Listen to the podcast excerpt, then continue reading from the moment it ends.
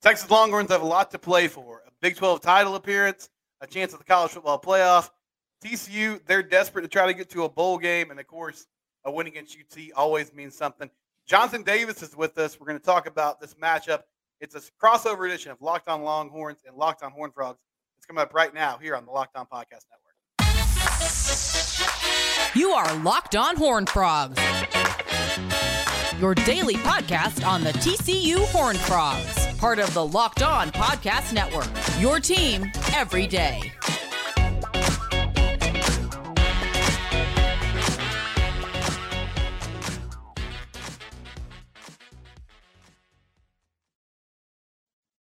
That's right. I'm Steven Simcox. You can find me on Twitter or X or whatever it's called now at Simcox Steven.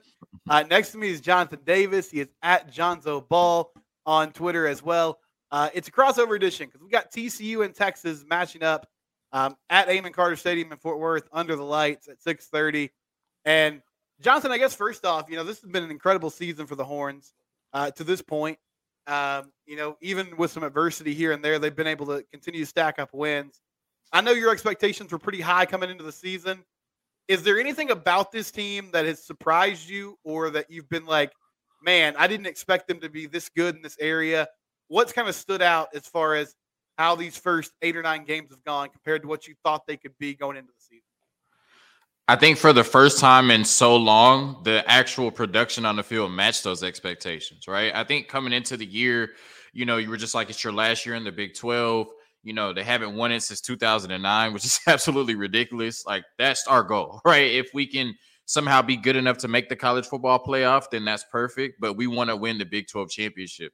And I think what surprised me is just the resilience of this team, the way that they've found ways to win, right? We've heard like announcers and various analysts say, oh, in the past, this UT uh, or this Texas team, excuse me, would have lost to Houston, right? In that game that, you know, came down to the wire or in the past, this Texas team would have found a way to lose to lose to Kansas State, where that game came down to uh, you know overtime with the backup quarterback and Maalik Murphy. But they just find ways to win, right? And they're only you know loss you, you know came in one of the biggest rivalries in the sport, you know, where Dillon Gabriel had his Heisman moment and you know scored a touchdown in 71 seconds. So I think that's just been the biggest surprise for me. You know, when you look at the college football landscape up until this point you it's hard to argue that the best win in college football right now is not Texas going into Tuscaloosa in week two and beating, you know, the GOAT Nick Saban and, and Alabama on the road. So, uh, like I said, I think when you just look at this team overall through nine weeks, the biggest surprise to me is that, you know, for the first time in, you know, forever, they are really what we think Texas should be,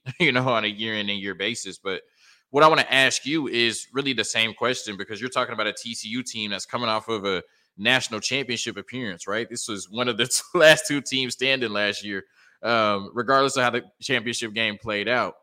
Now through nine weeks, we're looking at this team and they're four and five. So, what is the feeling amongst TCU fans at this point, right? Coming all the way from the top of the mountain, it seems like, to being one of the teams at the bottom of the Big 12.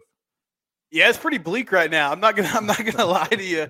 Um, I'll be honest, Jonathan. Like I I've been wrong about this group really from the from the start of the season. Like I thought uh, you know, the over under, our friends at FanDuel had it at seven and a half. And all off season, I was like, you got you got to smash the over here. Like they're gonna they're gonna get eight wins. The schedule's favorable. Um, obviously, they lost all the talent, but I just felt like this would be a group that came in with a chip on their shoulder.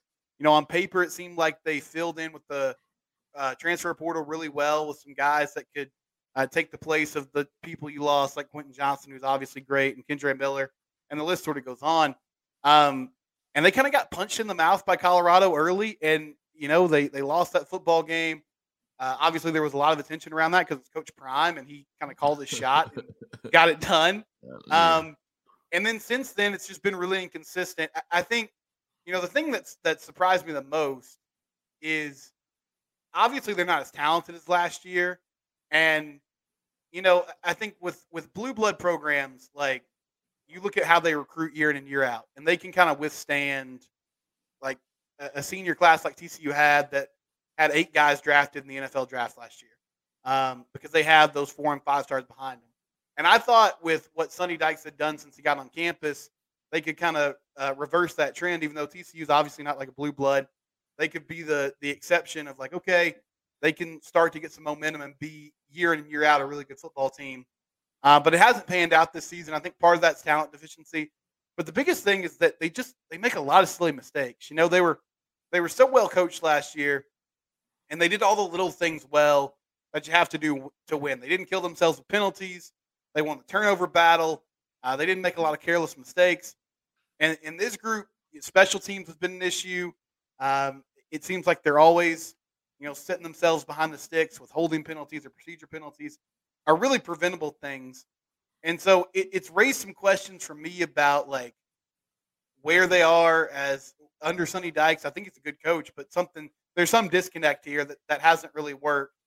Um, and, and I thought I thought they would come into the year with a chip on their shoulder because you get embarrassed by Georgia like that on a national stage, and I felt like okay, you you went really far. You did things that the program has never done, but also you had a reality check in that national title game where it was like, okay, you still got a long way to go.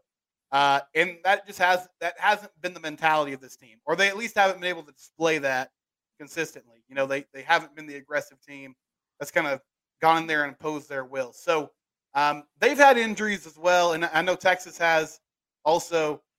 When you look at this quarterback situation, Jonathan, I was saying it earlier this week. I was like, I'm not sure it matters that much in this game who starts, and I'm not. I'm not like. I'm not uh, saying anything about Quinn Ewers there and his play. I just mean they've been able to be effective with Murphy at quarterback. But what's the biggest difference between with the offense between when Quinn starts and when Maalik starts? And who do you expect to get the nod uh, on Saturday night? okay, so I think Quinn Ewers will play. Right, we saw the the Instagram post, the cryptic Instagram post with the with the song lyrics. I think uh, Anwar from Orange Blood said he's about 75%. I believe at this point it's just pain tolerance. And, um, you know, you asked your backup quarterback to go out there and win a couple of games. He did, right? And this is still a team at this point that um, has Big 12 championship hopes and, you know, more importantly, college football playoff hopes. So, right. you know, at this point, I think if Quinn Ewers can go out there and throw the ball and be somewhat pain free, I don't think it'll be 100% pain free and he can be effective um, then I think he'll be out there. So if I had to predict right now, I have no inside information, right? But if I had to predict, I think Quinn Ewers will be playing at quarterback. I think when you look at the biggest difference, because Maalik Murphy is really talented and Quinn Ewers is really talented, I think you can win games with Maalik Murphy, as evidenced the last two weeks. I think Maalik Murphy at times can execute Steve Sarkisian's offense at a high level but he's a young quarterback. And I think what you've seen the last couple of weeks is the experience gap, right? How much experience matters in a sport like college football, especially at the quarterback position, the hardest position in sports, right? Going out there week in and week out, getting that experience, doing it over and over again. And for Maalik Murphy, he hasn't had that, right? And so when he runs into some adversity, when he is under pressure, when he, you know, faces tough situations in games, he kind of resorts to what he knows, right? And right now, that's not good football. And so the last two weeks, Texas has turned the ball over five times, right? That's not, you know, representative of a team that's competing for a championship or trying to compete for a championship. Last week, they were two for 15 on third downs. That's not something that you would expect with Quinn Ewers at the helm. So I think that Quinn Ewers just right now is better at executing this offense more consistently, right? Continuing to take profits on more plays than Maalik Murphy is right now. And the offense will execute at a higher level because of that experience with Quinn Ewers. And it's just the nuances of the quarterback position that Maalik Murphy hasn't had the time to pick up on yet, right? When you talk about, you know, throwing the ball away, I saw a statistic that's crazy. Maalik Murphy is the only quarterback in college football with 50 passing attempts and no throwaways, right? Because he's coming as, as the backup trying to make yeah. every play where Quinn Ewers understands, okay, I can live to, you know, play another down and make that play. Um, you know, we saw this year Quinn Ewers is running the ball a lot more, right? If there's nothing open down the field, I'm going to pick up a first down with my legs, right? That's not something we're not seeing from Maalik Murphy. And then Quinn Ewers taking the check down, right? When Xavier Worthy or Adonai Mitchell are not open down the field, where, like I said, Maalik Murphy is trying to win the game on every play. So those are the biggest – uh, you know, differences between Quinn and Maalik Murphy right now. I think Quinn Ewers has had the experience. He knows how to play quarterback at a high level in college football, while Maalik Murphy is still learning that literally in real time. Any any chance that we see Arch? I mean, I guess if Quinn's healthy, probably not. But I know that's the question you've probably been asked a million times since uh, since Quinn went down. Yeah, so I, I, guess the, the thinking has been all season that we were going to be up comfortably enough in a game to see Arch Manning, and I just don't think that's going to be the case, right? Especially right. if Quinn is healthy enough to play, then that would mean something would have to happen to Maalik Murphy, and I think this TCU team is definitely going to show up on Saturday. So I don't expect to see Arch in this game or for the rest of the season because now they matter more than ever. They sure do. Uh, we'll talk more about Texas and their playoff chances, and we'll break down this game and the matchup here in a moment. It's Locked on Horned Frogs, Locked on Longhorns crossover edition here on the Locked on Network. I do want to take a moment to talk about Jase Medical. Nobody wants to be in a tough situation where maybe you're without your medication or without first aid uh, materials, but Jase Medical can make sure that if disaster does hit or if something happens that leaves you in a tough situation, you can be prepared. Right now, you can go online to jasemedical.com and you can actually receive a 12 month supply of your daily medication. Use the promo code locked on at checkout for a discount as well. Um, again, if you take daily medication, see if Jase Medical has options for you. That's jasemedical.com. Promo code is locked on. You get a 12 month supply of uh, those meds potentially um, and have the peace of mind. If you go to jasemedical.com and that locked on promo code will get you $20 off your purchase. All it takes to get a Jase case is to fill out a simple online form, and in some cases, jump on a quick call with one of our board certified physicians. You can get ongoing care from our physicians or, or any treatment related questions. Doctor created, doctor recommended. That's the uh, care that Jase Case gives you. Don't be caught unprepared. Everyone should be empowered to care for themselves and their loved ones if something unexpected happens. Jase handles everything from online evaluations to licensed pharmacy medication, delivery, and ongoing consultation and care. Again, that is jasemedical.com. Use that promo code locked on for $20 off your first order. So, Stephen, we we talked about you know before the break Quinn Ewers and Maalik Murphy, this Texas passing game. Uh, but I saw an interesting stat. Speaking of stats, right? That TCU, even you know, in the midst of a disappointing four and five season, when you talk about conference play in the Big Twelve, they have the best passing offense and the best passing defense in the conference. So if TCU were to win this game on Saturday, will it be because of those two units, the passing offense and the passing defense? Yeah, I think that'd be a big part of it. They made this transition to Josh Hoover a few weeks back, and uh, it was because Chandler Morris went down with an injury. Sonny Dyke said he expects Josh Hoover to start again on Saturday, even though Chandler is progressing quicker than they thought. And they, he didn't say he's 100%, but I think he's available, like in case of emergency. Uh, but Hoover's a little bit of a different quarterback. He's not very mobile, or he hasn't shown that ability to this point, I guess I should say. He really is more of a drop back passer. Um, he comes from an offense at Rockwall Heath where he was throwing the ball all over the place. And so Kendall Briles has really trusted him to throw the football. I think part of that too is Jonathan. They've been behind in a lot of these games, and they just haven't been able to run the ball super effectively with Emani Bailey the last few weeks. So passing the ball gives them the best chance to move the ball down the field. I think the big key for TCU is going to be red zone efficiency. Um, they ranked really low in the country in scoring once they get in between the 20s. Uh, and they've moved the ball pretty well at times and gotten plus territory, but they can't or they haven't been able to finish drives consistently with touchdowns. And Griffin Kell, their kicker, struggled until it's led to a lot of empty drives as well, kind of when they get those opportunities. So if you're going to pull off an upset, you have to throw the ball well, and then you have to score when you get in scoring territory. Um, I know that's been an issue for Texas too. I wanted to ask you though, because I mean, it seems like in these games, like they have comfortable leads sometimes. Is this more about settling for field goals and playing conservatively because of the style of the game, or is this actually kind of a glaring problem this year that they just haven't been able to cash in when they get down in the red zone?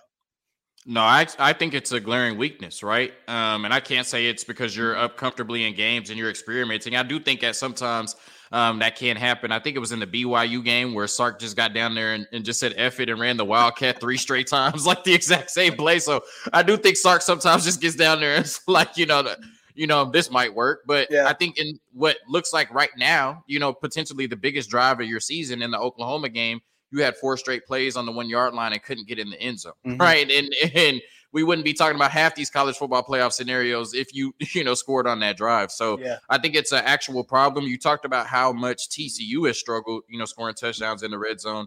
TCU is over 50% on the season. That's not where you want to be, but that's higher than the Longhorns who aren't even cracking 50% in the red zone. And we're talking about one of the most explosive offenses in the country with some of the best talent in the country with Steve Sarkisian, you know, running the damn thing. So, no, right. it's certainly a real problem. Um, and it's something that's, you know, plagued them um, in almost every game this season, but they found a way to overcome it. But, you know, like I said, if we're talking about this being a championship level team, whether it's on the conference level or you know being a playoff potentially national championship level team those type of teams aren't 120th and below in the nation in red zone scoring efficiency so um, you know i believe at this point when you're nine ten games into the season you are who you are but you know hopefully that's something that you know they can get better at you know starting this week against tcu and i think it's definitely going to be um, you know, a key to victory, you know, playing on the road. But, you know, speaking of playing on the road, I want to ask you because, you know, we know that Texas, obviously, um, when you think the state of Texas, you think the University of Texas, and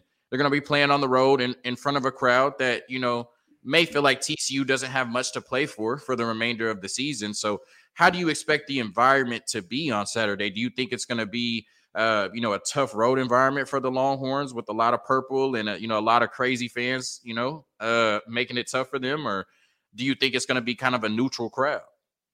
I think it'll be a great environment as long as the team allows it to be. So what I mean by that is, if this is a competitive game, it's a close game, I feel like people are going to come in juiced up. Um, this has been a matchup where, I mean, it's a very different Texas team, but TCU has had success, you know, over the last decade or so and TCU fans have enjoyed that a lot. I think uh, they want to go out. You know, who knows if and when they'll play again. So this is sort of the last ride, which I know Texas has experienced this now countless times throughout the season as they'll be moving on to the SEC. Uh, but yeah, I expect it to be a rowdy crowd. Um, I'm trying to think back. I think the only night game TCU has had at home, well, West Virginia was one, and then Nicholls State. So, you know, not exactly marquee opponents. West Virginia um, has turned out to be you know much better team than I think people thought when they came in like four games into the season. Uh, but yeah, this like Texas fans like to joke about it. I'll be honest about it. You can call it a Super Bowl or whatever. It means something to beat Texas. It always has. What you know, whether they're really good or they don't live up to expectations. This year, obviously, they're a solid football team. Um, I, I think the players are going to be ready. I think the crowd's going to be ready. But you know, the key is like TCU is not the type of place where we're going to be yelling and screaming if we're down by 20 points. I'll just be real about yeah. it. So if, it, if it's a good football game, if they're in it, if they have a chance to go pull out this upset, I think it's gonna be a great environment.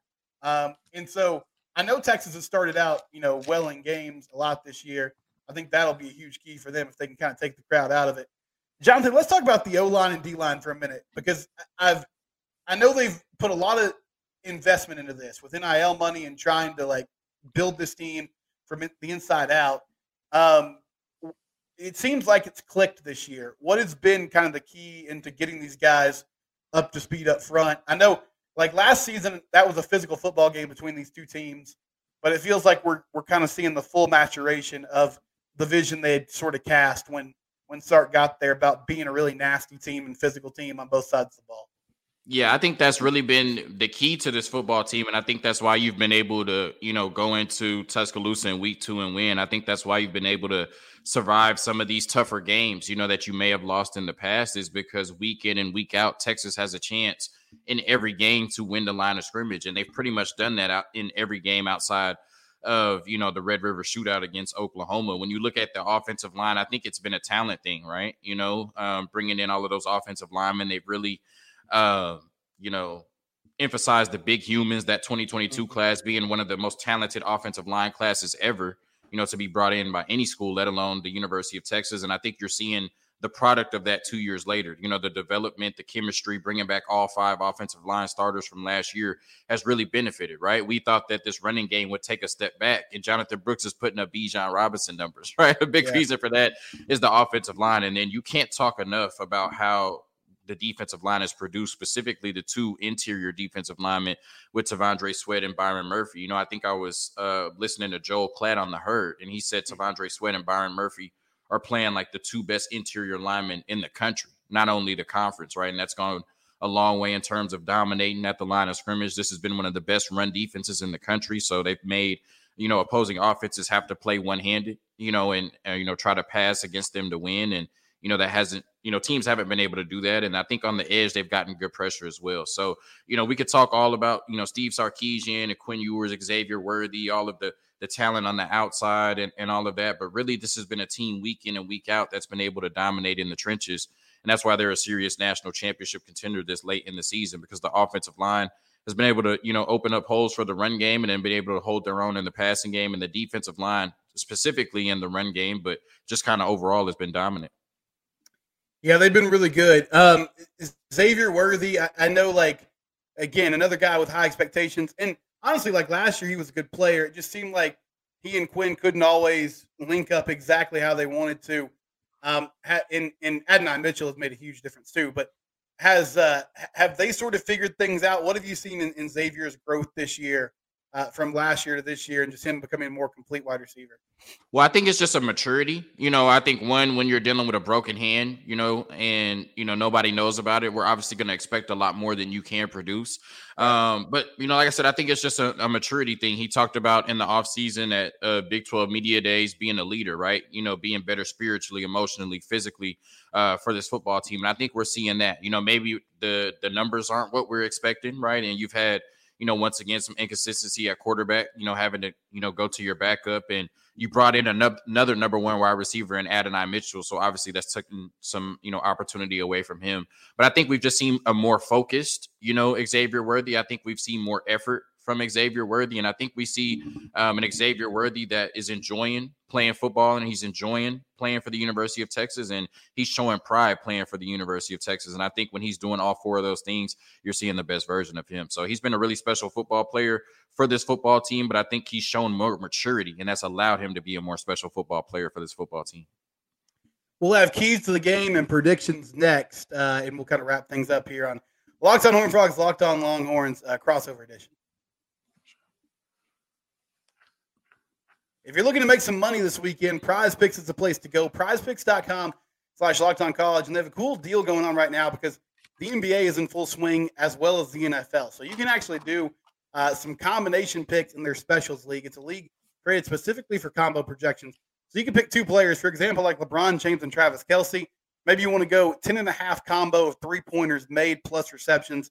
If you think you'll hit the over there, you can go over. Prize picks is really easy. You just pick a couple players you go over under on some of their stat projections. Like, do you think Steph Curry is going to go for more than 29 points on a given night? Or will Anthony Davis have more than two blocks? Um, there's all kinds of possibilities on prize picks. You can test your skills. It's the most exciting way to play daily fantasy sports. You can turn $10 into $250 with just a few taps, and it's very simple to play.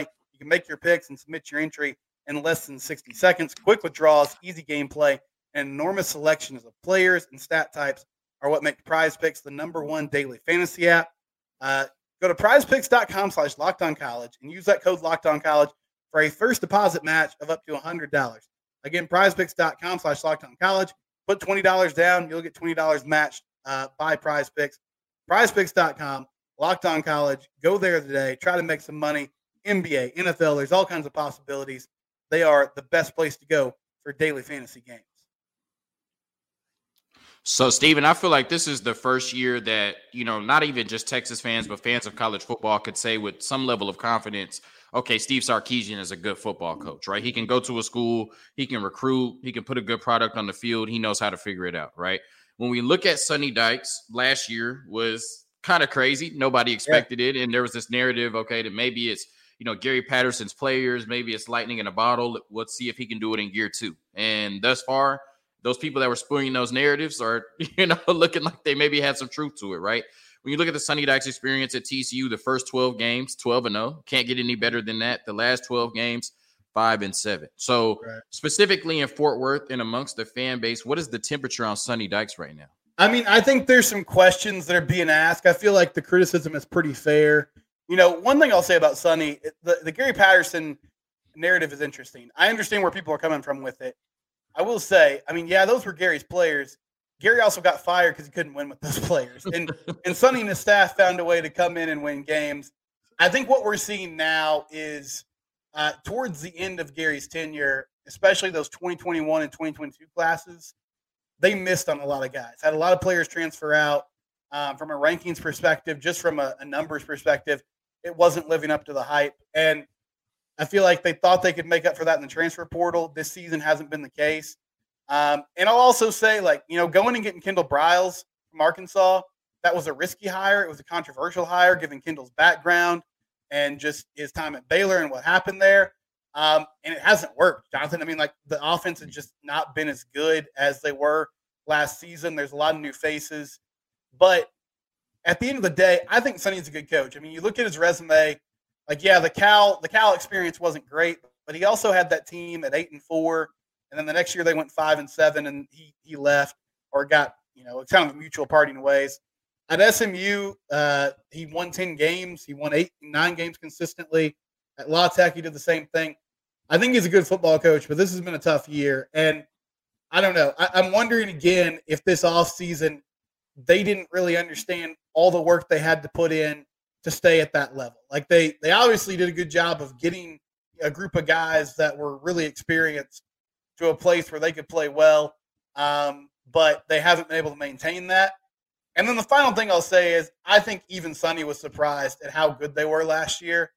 Um, and I think if I think if you got the Michigan, this is not a knock against TCU. They went out the one. They went out and won the game. I think if you got the Michigan coaching staff in a quiet moment, I don't think they thought TCU could hang with them on the field that night in the college football playoff. And I feel like it showed up in that football game. Like they weren't prepared, they weren't ready. Uh, and Georgia very much was, and they won that game. But bottom line is, I mean, they they reached heights that I didn't think they could, and the follow up act hasn't worked. But I I still think Sonny is a good coach, and um, I believe in him. He might have to make some tough decisions this offseason, though. I mean, Joe Gillespie's in his second year. I don't really feel like the defense has gotten a lot better. Um, and then Kendall Briles, I mean, do you give him like conventional wisdom would say, well, you got to give a coach more than one season to get it done. But I just feel like kind of the circus that came along with that hire uh, has has made it really tough for him to to kind of endure it. But I would expect to see some changes on the staff. And you know, the the bad thing about whether they finish five and seven or six and six, if you have another, if you have one more bad year next year, then I feel like there's some louder voices saying, okay, you know, where do we go from here? And I wouldn't have, I definitely wouldn't have predicted that before the season. Um, Jonathan, if Texas is going to keep on this roll, what are what are some of your keys to the game in this matchup against TCU? Yeah, well, you definitely have to not turn the ball over. Like I said, five turnovers over the last two weeks. You've been able to escape that with the win, you know, with two wins, um, I should say. So you're playing with fire, right? You don't want to do that for the third week in a row against TCU. Um, you were able to beat Kansas State last week, going two for 15 on third down, which mm-hmm. is low key unheard of. And it's crazy. You still were able to score 33 points. You don't want to play with fire in that manner, um, you know, this weekend. And I think what, you know, allows me to have so much confidence in this Texas team moving forward is like I said, we can talk about everything on the outside, but this team can win in the bread and butter fashion, right? They can run the yeah. ball and they can stop the run at a high level. So I think that has to be the key for Saturday, regardless if it's Maalik Murphy making his third start or it's Quinn Ewers coming back after being hurt for a few weeks. Run the ball, uh, you know, stop the run, and then try to make some explosive plays on the outside. That's going to be the key for Texas to hopefully win and cover this weekend against TCU. Yeah, I mean, for the Frogs, uh, one thing you mentioned earlier that I think is, is really true. Um, if there is one advantage for TCU and Murphy starting, it's that he has given the ball away a few times, and Quinn's done such a good job of protecting the football. But regardless who's at quarterback, you're going to have to find a way to force some turnovers, get some hidden points, whether that's you know your uh, on special teams or giving your offense a short field. That was what got K State back in the game last week, right? You know, yeah. Texas was kind of cruising along, and then all of a sudden K State is able to capitalize on some opportunities, and you got a tight ball game. Um, and then running the ball is going to be important. We'll see if they can get Emani Bailey going, uh, and the defense is going to have to find a way to put pressure on um, whichever quarterback is back there. I think we both kind of expect that Quinn is going to get the start. Uh, uh you sort of gave your prediction, but one more time, Jonathan, uh, who who you got, and you know what do you how do you think it plays out Saturday night? Yeah, so I, I got uh, Texas winning. They've scored 30 points in every game uh, this season, so I think that continues. And outside of Oklahoma, they or I guess Kansas State just scored 30, but that was kind of in overtime. but uh, they have not pretty much have not allowed any other opponent to get to 30. So um, like I said, you know, I got confidence in this team because they can run the ball and can stop the run. I think Quinn coming back that gives the team some juice. So I'm going to say they win this game 38 to 21. I think Texas wins and Texas covers this weekend, even though I've been horrible on those predictions on the lockdown crossovers. Yeah, I, um, I think it's gonna be a good football game. I feel like TCU comes out with a lot of energy. I think the crowd will be into it, but ultimately, I just I, I feel like you're right. I think this Texas team is built the right way, and the the style of football they play uh, it travels. I, I, described them earlier this week when I was looking at scores as sort of like a boa constrictor because it's not like they're scoring 60 points every week, but it's, you know, it's been pretty consistently like 38 to 13, 35 to 6, like 31 to 12. Like they've just kind of, the the game might look like oh that was sort of a close football game, but you actually watch it and you're like oh no they they really dominated the thing. Um, but I feel like TCU comes out with a lot of energy and effort and, and keeps it a, fo- a good football game for a while. I just I don't know how their offensive line struggled. I'm, I do not know how they blocked Byron Murphy and T'Vondre Sweat. Uh, the coaching staff's going to find a way to get around those guys, and that's that's just something that I'm not sure you can scheme out scheme right. If you're if you're getting beat up front, especially in the interior, it's hard to win a football game. So I'll take Texas 34 to 24, um, and I, hopefully we're in for a good football game on Saturday night. Jonathan, if Frog fans want to check out your work, uh, where can they find you and where can they find Locked On Longhorns? Yes, sir. You can find my personal Twitter, Jonzo Ball, like Lonzo Ball. You can find my uh, work Twitter, I guess, at Locked On Horns, and you can find me at the Big 12 championship game. Hopefully, when Texas wins their first since 2009. Where can Longhorn fans find you, Steven Simcox? Yeah, I'm at Simcox Steven on Twitter. The show's at Locked On TCU, and subscribe to Locked On Horned Frogs on YouTube. We've had coverage all week long. Uh, should be a fun one on Saturday night. Check it out on ABC at 6:30. Check out Locked On Longhorns and Locked On Horned Frogs. And we'll be here regardless of what happens to cover it because it's your team and we do it every day.